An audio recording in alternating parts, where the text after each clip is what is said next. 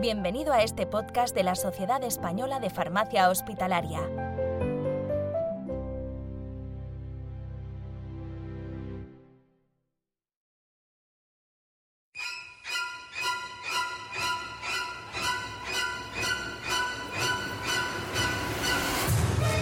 Jo, Carmen, esta canción es perfecta para el podcast. Es que es escucharla y te pones alerta, ¿no te pone los pelos de punta? Sí, la verdad que me parece genial. Aunque es verdad que también podemos probar con alguna como que intente resolver un problema, como por ejemplo esta.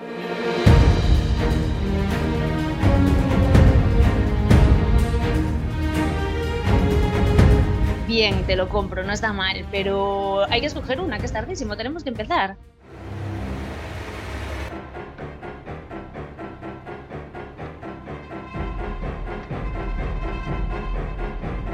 Hola, eh, buenas a todos los oyentes de este podcast. Eh, antes de nada nos presentamos. Yo me llamo Carmen Cuadro y soy Resi en el Hospital de Jerez de la Frontera. Y bueno, me acompaña Elena Esteban, que es farmacéutica del Hospital de Santiago de Compostela.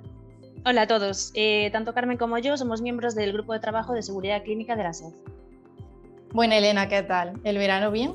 Jo, fenomenal, aprovechando las vacaciones hasta el último momento. Una pena que me tuve que reincorporar, pero bueno, ahora que ya estoy aquí, eh, con muchas ganas de eh, grabar este podcast porque es algo que nunca había hecho y que me hace muchísima ilusión. Sí, la verdad que es un proyecto eh, muy original.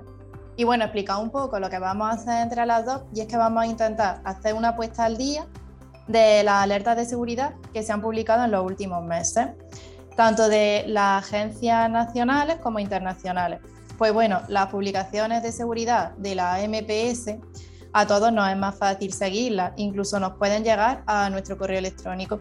Pero la agencia inglesa y la FDA, que como sabéis es la americana, también son bastante activas en este campo, pero puede que nos queden uh, un poco a desmano a todos encontrar los boletines de seguridad que publican. Por tanto, vamos a facilitar el trabajo y en 20 minutos más o menos os vamos a resumir pues, las principales novedades que nos han parecido más interesantes. Además, vamos a dejar los enlaces eh, hacia estas agencias, tanto en nuestra web como en las redes sociales, para que podáis acceder a ellas de la forma más fácil posible. Para ello hemos revisado las páginas web de las agencias española, inglesa, estadounidense, australiana, canadiense y neozelandesa. Bien, pues Elena, ¿por dónde te parece bien empezar? ¿Pacientes externos podría ser interesante?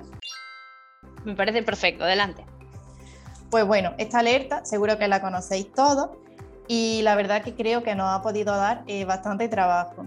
Y es la incidencia de eventos adversos cardiovasculares y tumores malignos eh, que se asocia al, al tofacitinib.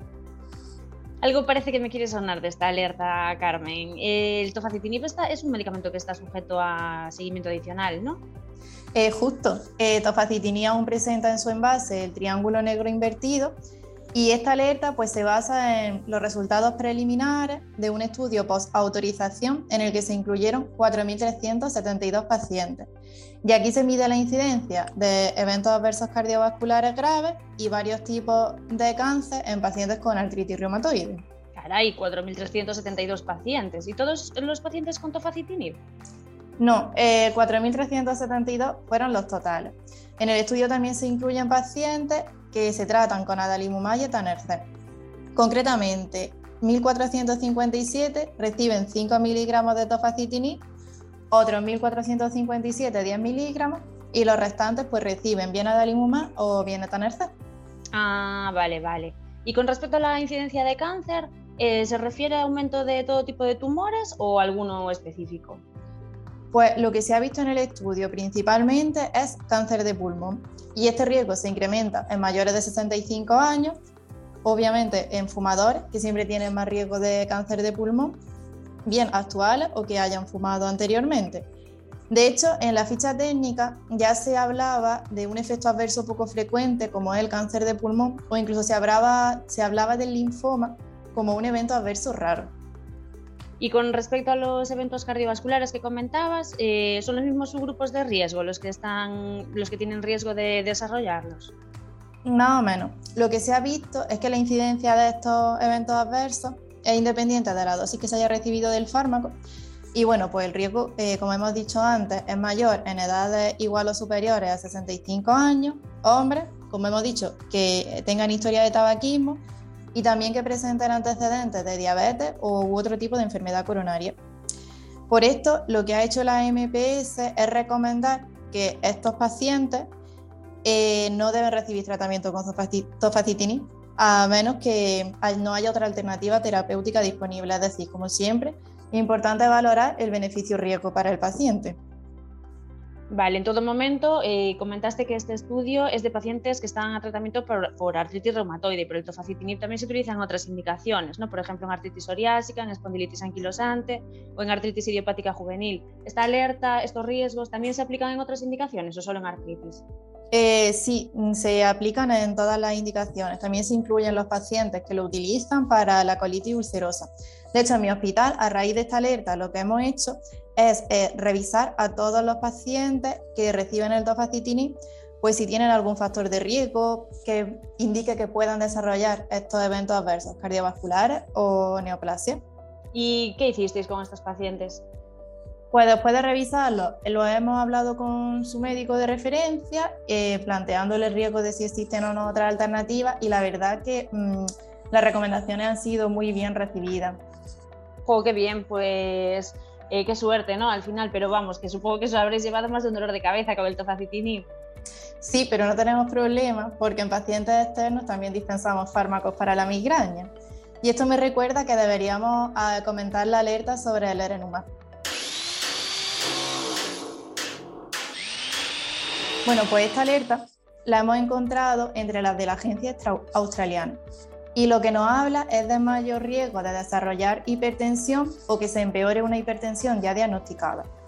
¿Y por qué se debe? Pues al propio mecanismo del, del fármaco, que se une al péptido relacionado con el gen de la calcitonina, que seguramente nos suena a todos, más las siglas que son CGRP. Y este péptido lo que hace es modular señales nociceptivas y como vasodilatador.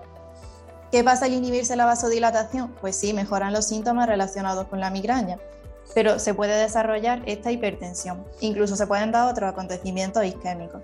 De hecho, en los ensayos pivotales ya se excluían los pacientes eh, que, no tienen una, que tienen hipertensión arterial, pero que no está controlada. Oh, qué interesante, Carmen. O sea que podemos estar hablando, podríamos decir, de un daño colateral, ¿no? ya que tenemos el día tan cinematográfico. Sí, podría decirse. Y lo más interesante es que a esta conclusión se ha llegado eh, debido eh, a través de un estudio post-comercialización a raíz de las numerosas notificaciones de hipertensión en pacientes tratados con arenumab. Y concretamente nos encontramos frente a un estudio retrospectivo que recoge 61 casos de hipertensión asociados a la administración del fármaco. De estos 61 pacientes, 19 ya estaban diagnosticados de hipertensión eh, pero 13 no tenían ni hipertensión ni otro factor de riesgo para el desarrollo de ella. Y, la, y en dos pacientes la crisis hipertensiva fue mortal incluso y otros siete pacientes necesitaron hospitalización, por lo cual estamos hablando de un efecto adverso importante. De hecho, la mediana de presiones sistólicas pasa de 120 a 159 y en la diastólica se observa un incremento de, 28 puntos, es decir, se pasa de una mediana de 78 a 102. Y además esto parece de ser independiente de si se administra la dosis de 70 miligramos de Erenumab o de 140. De hecho, hay más pacientes que desarrollan estos casos de hipertensión que reciben dosis de 70. ¿Y estos desajustes de la tensión arterial pueden pasar desde el inicio del tratamiento o son con el uso prolongado del fármaco? No, desde el inicio del tratamiento. De hecho, 30 pacientes experimentaron los primeros incrementos con la primera dosis. Esta alerta me parece muy interesante porque pensar que el uso de un anticuerpo monoclonal puede suponer la prescripción de otros fármacos, pues estaríamos hablando de lo que se suele llamar prescripción en cascada.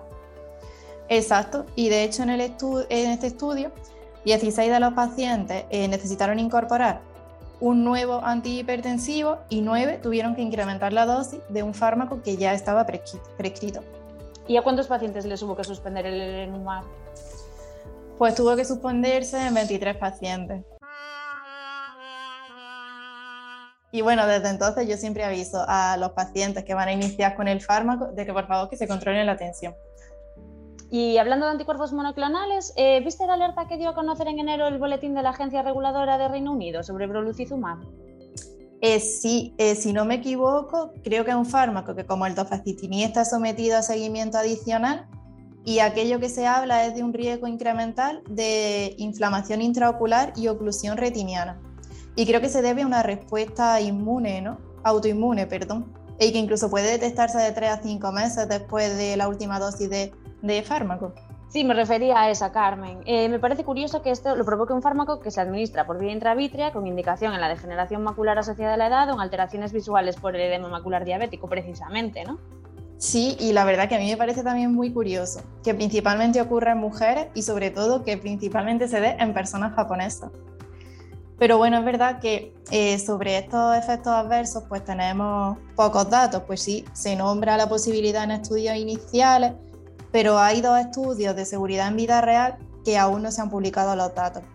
Lo que sí parece de, verse es eh, que se ve incrementado los casos en pautas cortas de dosificación. De hecho, se, recomienda que el mantenimiento con el fármaco no se haga en periodos inferiores a ocho semanas. Y bueno, también sería interesante conocer si el riesgo de desarrollar los anticuerpos frente al fármaco se ven incrementados en pacientes que ya han recibido fármacos frente a la misma diana. O sea que por ahora tenemos poca información ¿no? en este momento. ¿Y alguna recomendación más hubo? Pues las recomendaciones que se dan hasta ahora son obvias, pero no un poco obvias, pero no viene mal es recordarlas. Y es que obviamente si aparecen síntomas, pues que se suspenda el tratamiento y se controle. Y bueno, también se ha visto que eh, los eventos adversos son más comunes en pacientes que ya lo han tenido en los 12 meses previos a la administración. Por tanto, estos pacientes deben monitorizarse de forma estrecha y lo que a mí me parece muy importante es que se debe educar al paciente para que sea capaz de reconocer los síntomas de manera precoz. Bueno, Carmen, pues si quieres, eh, yo ahora preparé una sección de fármacos en el embarazo.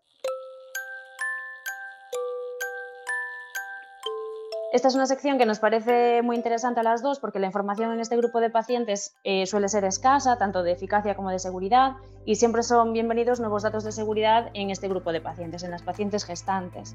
En esta ocasión, pues los protagonistas son dos fármacos, la metformina y la pregabalina, que corren diferente suerte. Eh, Carmen, tengo una noticia buena y una mala. ¿Por cuál quieres que empiece? Venga, por la mala. Un clásico, ¿eh? bueno, pues la mala la protagoniza la pregabalina.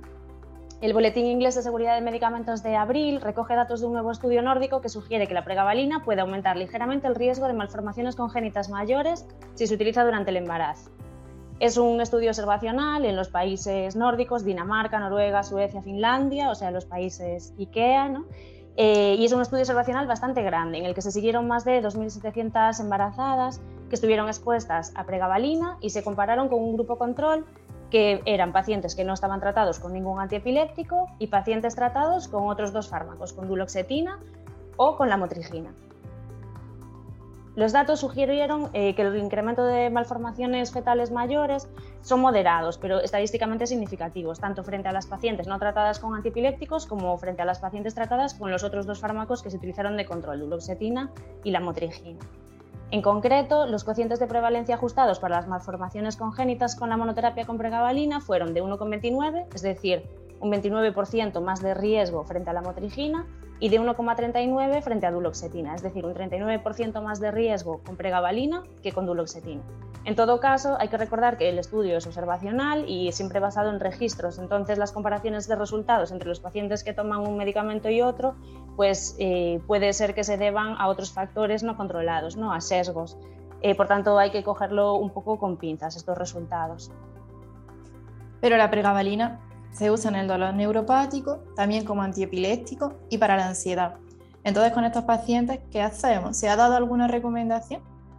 Bueno, como siempre, pues se recomienda que los pacientes que estén a tratamiento con pregabalina deben utilizar métodos anticonceptivos eficaces durante el tratamiento y eh, se recomienda evitar la pregabalina durante el embarazo a menos que sea claramente necesario. O sea, como siempre, tenemos que mirar el balance riesgo-beneficio, ¿no? a lo que estamos muy acostumbrados eh, todos los sanitarios. En todo caso, eh, como se ve que el riesgo de estas malformaciones congénitas es mayor con pregabalina frente a la motrigina, que por ejemplo en el caso de la indicación de epilepsia podría optarse preferentemente por este fármaco, y en el caso de la ansiedad generalizada se podría optar preferentemente por duloxetina.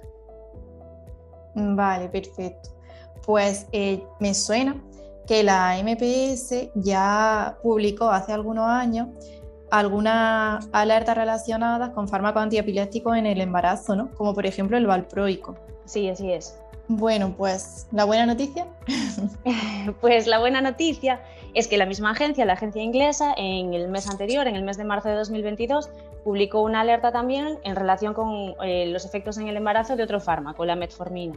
Y estos, eh, bueno, esta alerta eh, se basa en los resultados de un estudio que se ve que no hay problemas de seguridad relacionados con el uso de metformina durante el embarazo. Este estudio nuevamente es, viene de un registro nacional finlandés, o sea que estos nórdicos son muy activos en los registros y se basa eh, en una cohorte de más de 10.000 pacientes con diabetes tipo 2 o con diabetes gestacional que fueron tratadas con metformina en monoterapia, con insulina en monoterapia o bien con la combinación de metformina e insulina. Y se ve que la metformina no causa mayores problemas de seguridad que el grupo tratado con insulina, que hasta ahora era el fármaco de referencia. La agencia inglesa eh, ya incorporó esta información a la ficha técnica de metformina y ahora se refleja que se puede considerar su uso durante el embarazo y la fase periconcepcional como complemento o como alternativa a la insulina, eh, si es clínicamente necesario. Y esto es consistente con las guías clínicas que se venían siguiendo hasta ahora, eh, como por ejemplo las guías inglesas, la NICE y de la SAIN.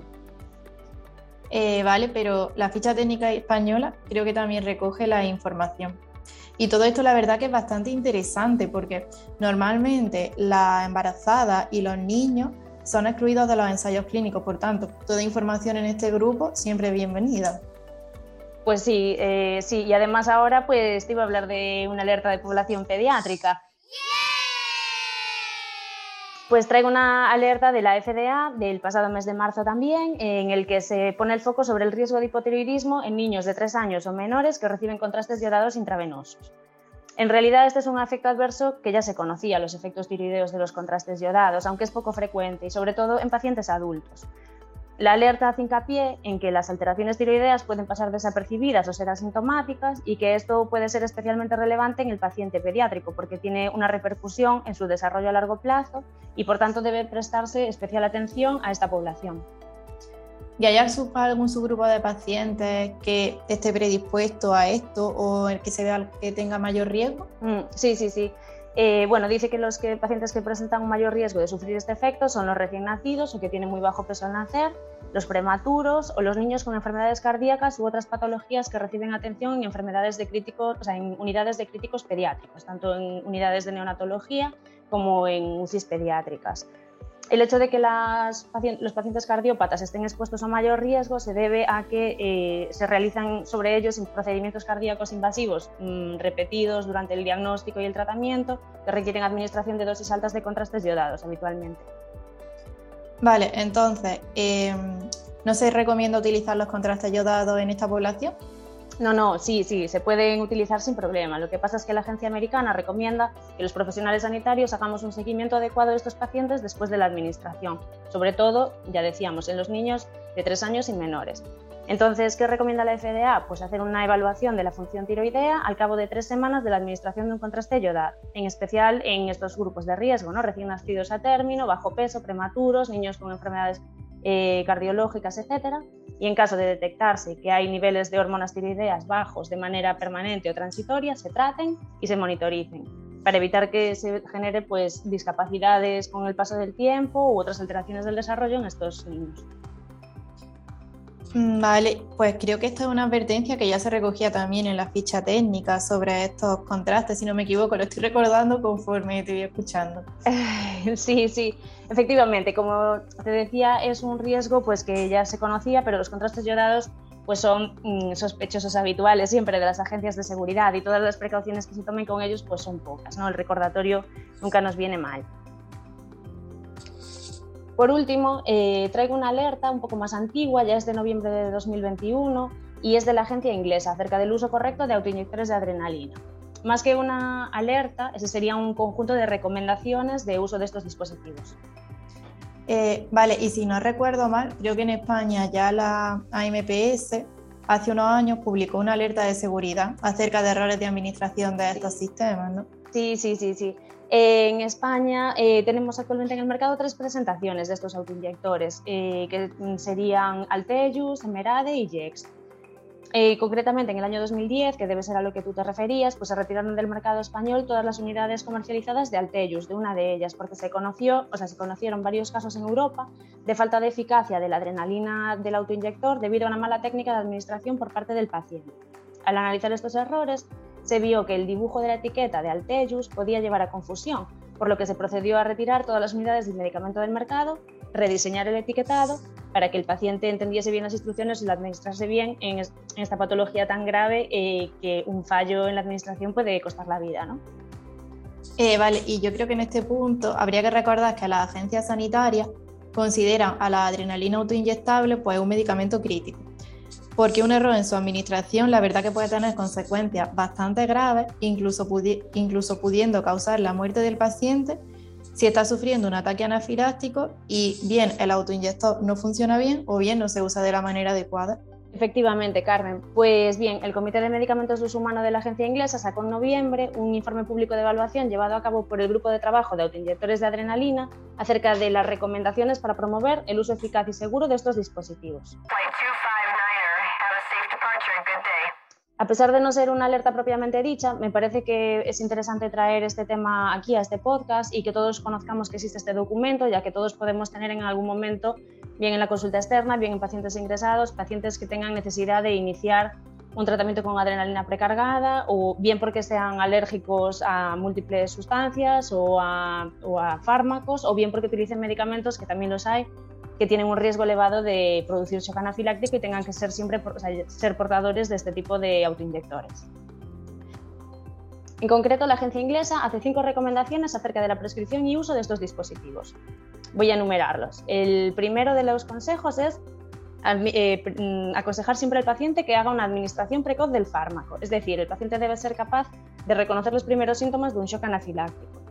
Esto puede ser difícil, ya que a veces los síntomas son un poco inespecíficos y se pueden confundir con otras cosas, ¿no? pero se le deben explicar que los signos de alarma pues, serían la falta de aire, la dificultad para respirar, el hinchazón de la lengua o de otras partes de la boca, eh, mareo o, eh, o, hipotensión. Perdón. Y ante la duda, si tiene duda de si lo que está sufriendo es un shock anafiláctico o no, que se administre la adrenalina. Si al cabo de cinco minutos no nota mejoría de los síntomas, debería administrarse una segunda dosis de adrenalina.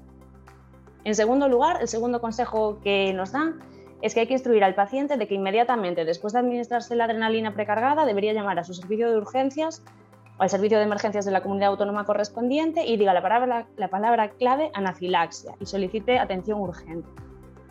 En tercer lugar, aconsejar la, posición del paciente, que debe ser siempre en decúbito, es decir, paciente recostado y con las piernas un poco elevadas, para facilitar el retorno venoso y que en el caso de que sea un shock anafiláctico, que si produce un shock distributivo, pues que esos líquidos que se extravasen pues vuelvan al sistema circulatorio.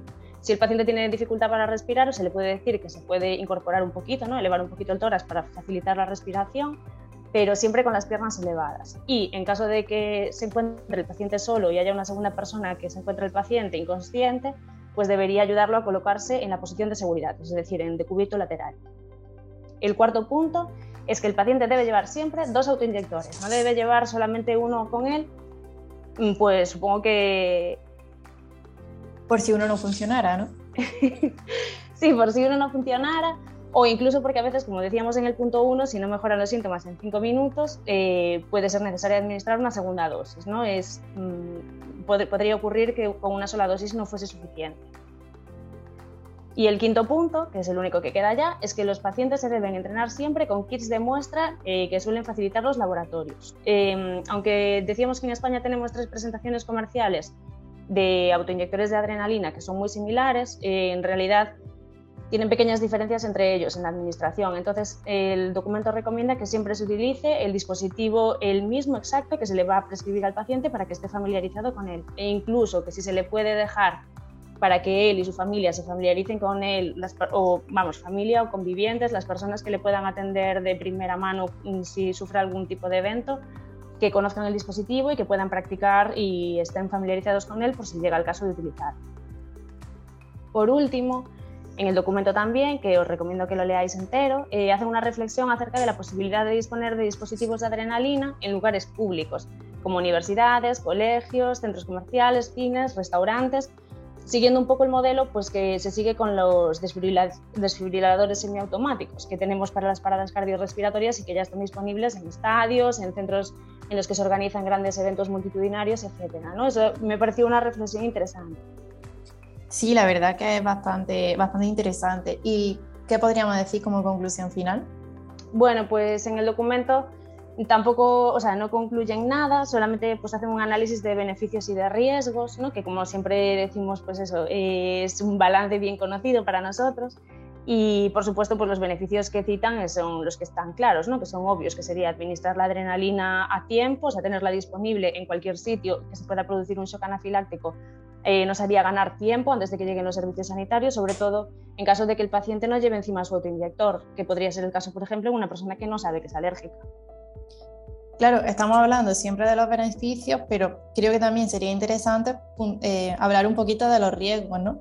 Porque al contrario que los desfibriladores, que sí que ayudan al diagnóstico del tipo de arritmia o ven si el ritmo es desfibrilable, desfibrilable o no, perdón, los autoinyectores de adrenalina realmente no ayudan a determinar si el paciente está sufriendo un shock y el paciente, en lugar de un shock, pues lo que podría estar sufriendo es un infarto y en este caso, si se administra la adrenalina, pues estamos frente a un efecto contraproducente. Pues sí, sí, la verdad. Además que la administración de la adrenalina con las plumas estas es sencilla, pero hay que tener un mínimo entrenamiento para conocer el manejo del dispositivo que vamos a utilizar, ¿no? Y las dosis son distintas, por ejemplo, si son para niños que si son para adultos. Por tanto, pues deberíamos disponer en cada sitio de estos públicos que se quisiera tener, pues una pluma de la dosis de adulto y otra pluma de la dosis pediátrica. Entonces, bueno, hay inconvenientes que evidentemente no están solucionados. Además hay que tener en cuenta el almacenamiento, ¿no? O la caducidad. Alguien tendría que estar pendiente de que no caduquen. Sí, o sea, sí, sí, debería haber un responsable pues en cada uno de estos espacios en los que se dispusiese de los dispositivos debería haber un responsable pues, de controlar estos aspectos, ¿no? la caducidad para reponerlo en el caso de que no se utilice o también pues, el espacio de almacenamiento, porque los desfibriladores en muchos sitios están eh, pues, en unas condiciones al aire libre, por ejemplo en un campo de fútbol, mm, sometidos a temperaturas pues, que no son las adecuadas para un fármaco, por ejemplo, y esto también habría que tenerlo en cuenta. En el documento este de Reino Unido mencionan que allí, en ese país, sí que está permitido desde 2017 la adquisición de plumas por parte de centros educativos en los que haya algún paciente que sea de riesgo. En ningún caso para sustituir que el paciente no lleve la pluma, es decir, los, pacientes pediátricos eh, que van a colegios se recomienda siempre que vayan con su propia pluma, pero que en el colegio les permiten tener una por si acaso pues esa no funciona o, o cualquier otra eventualidad. ¿no? Pues todo esto me está recordando a una serie de Netflix, creo recordar que se llama Alguien está mintiendo. Y en esta serie un alumno se muere porque no había inyectores de adrenalina disponibles. Él no tenía el suyo y exactamente sufrió un shock anafiláctico. Ay, pobre.